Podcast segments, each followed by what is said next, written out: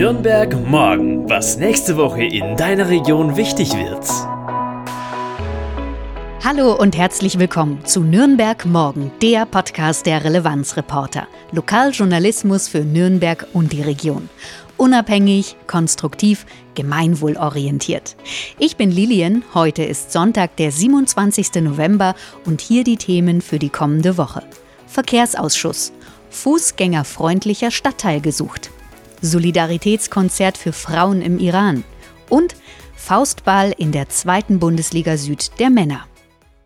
Am kommenden Montag, den 28. November, findet ein kostenfreies Solidaritätskonzert für Frauen im Iran statt, unter dem Hashtag Be Our Voice, englisch für sei unsere Stimme. Frauen, Leben, Freiheit. Um 19.30 Uhr in der Hochschule für Musik Nürnberg im Kammermusiksaal geht es auch schon los.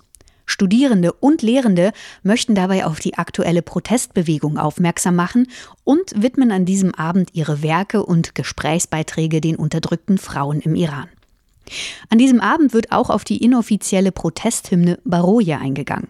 Dazu gibt es thematisch passende Musikstücke aus dem klassischen Bereich, aber auch aktuelle Kompositionen von iranischen Künstlerinnen.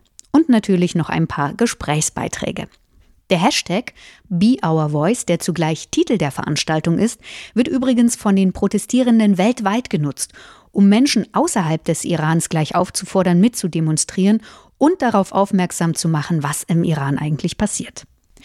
Die Veranstaltung findet im Rahmen der Hochschulreihe Gender und Diversity statt.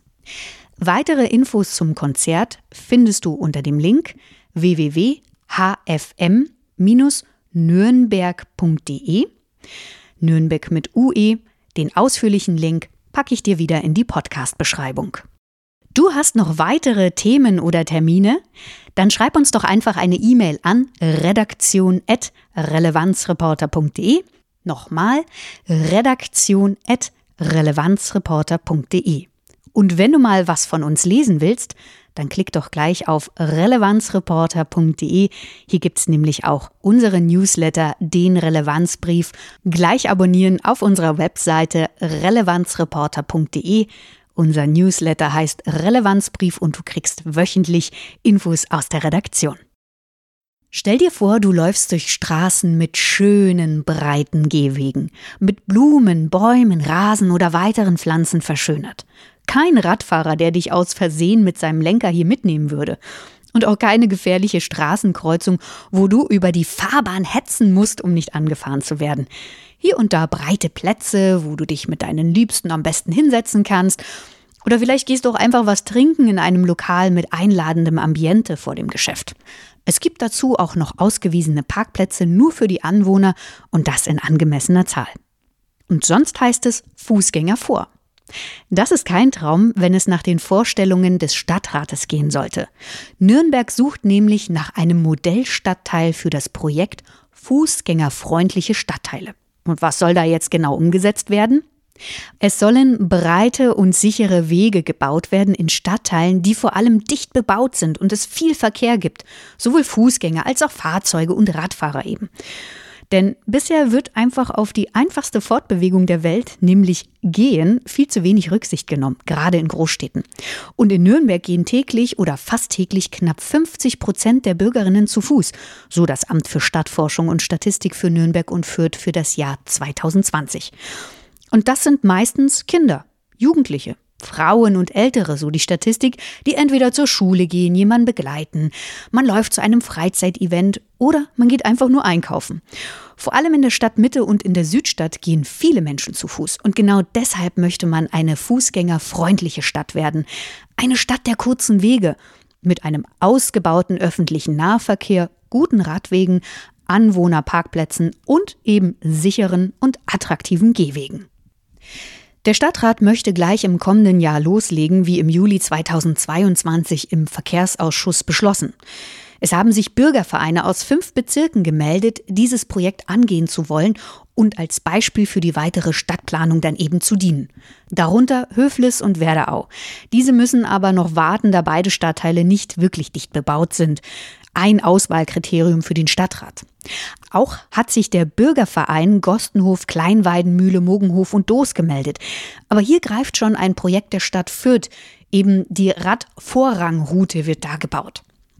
St. Leonhard war auch im Gespräch, aber hier ist der Stadtteil so umrahmt von großen Verkehrsstraßen, dass das schon wieder ein Spezialfall wird bei der Umstrukturierung und daher nicht so wirklich als Modellbeispiel für weitere Stadtteile geeignet ist.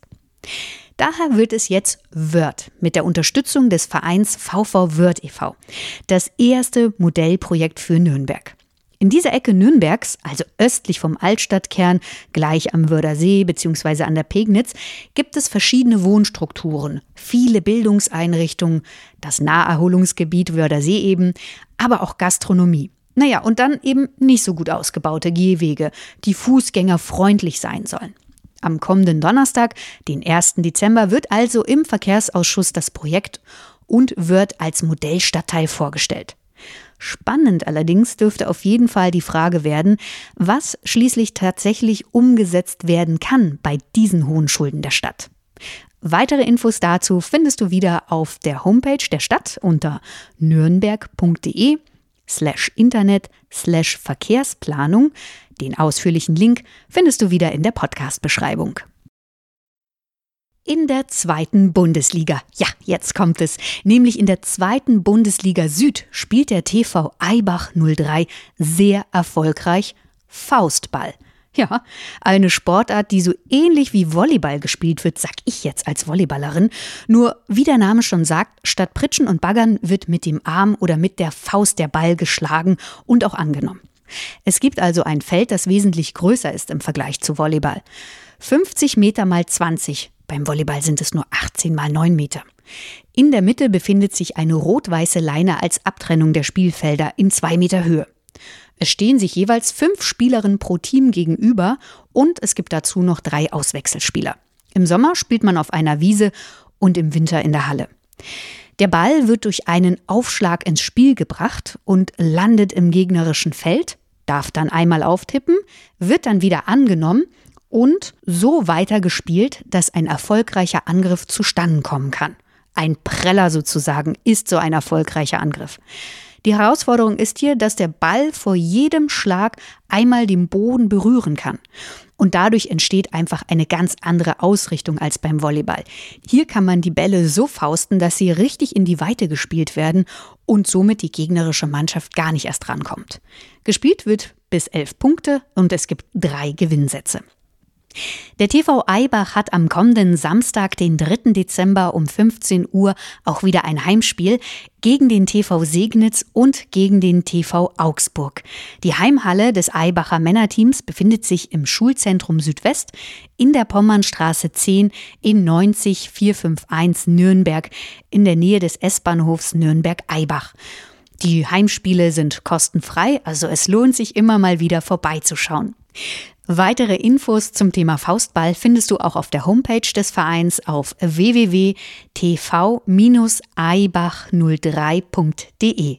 Den genauen Link, den packe ich dir wieder in die Podcast-Beschreibung. Ich bin Lilian. Ich wünsche dir einen wunderschönen Advent. Wir hören uns am kommenden Sonntag wieder. Bis dahin, ciao. Nürnberg morgen. Ein Themenausblick der Relevanzreporter Nürnberg. Konstruktive Lokalnachrichten zum Mitgestalten auf www.relevanzreporter.de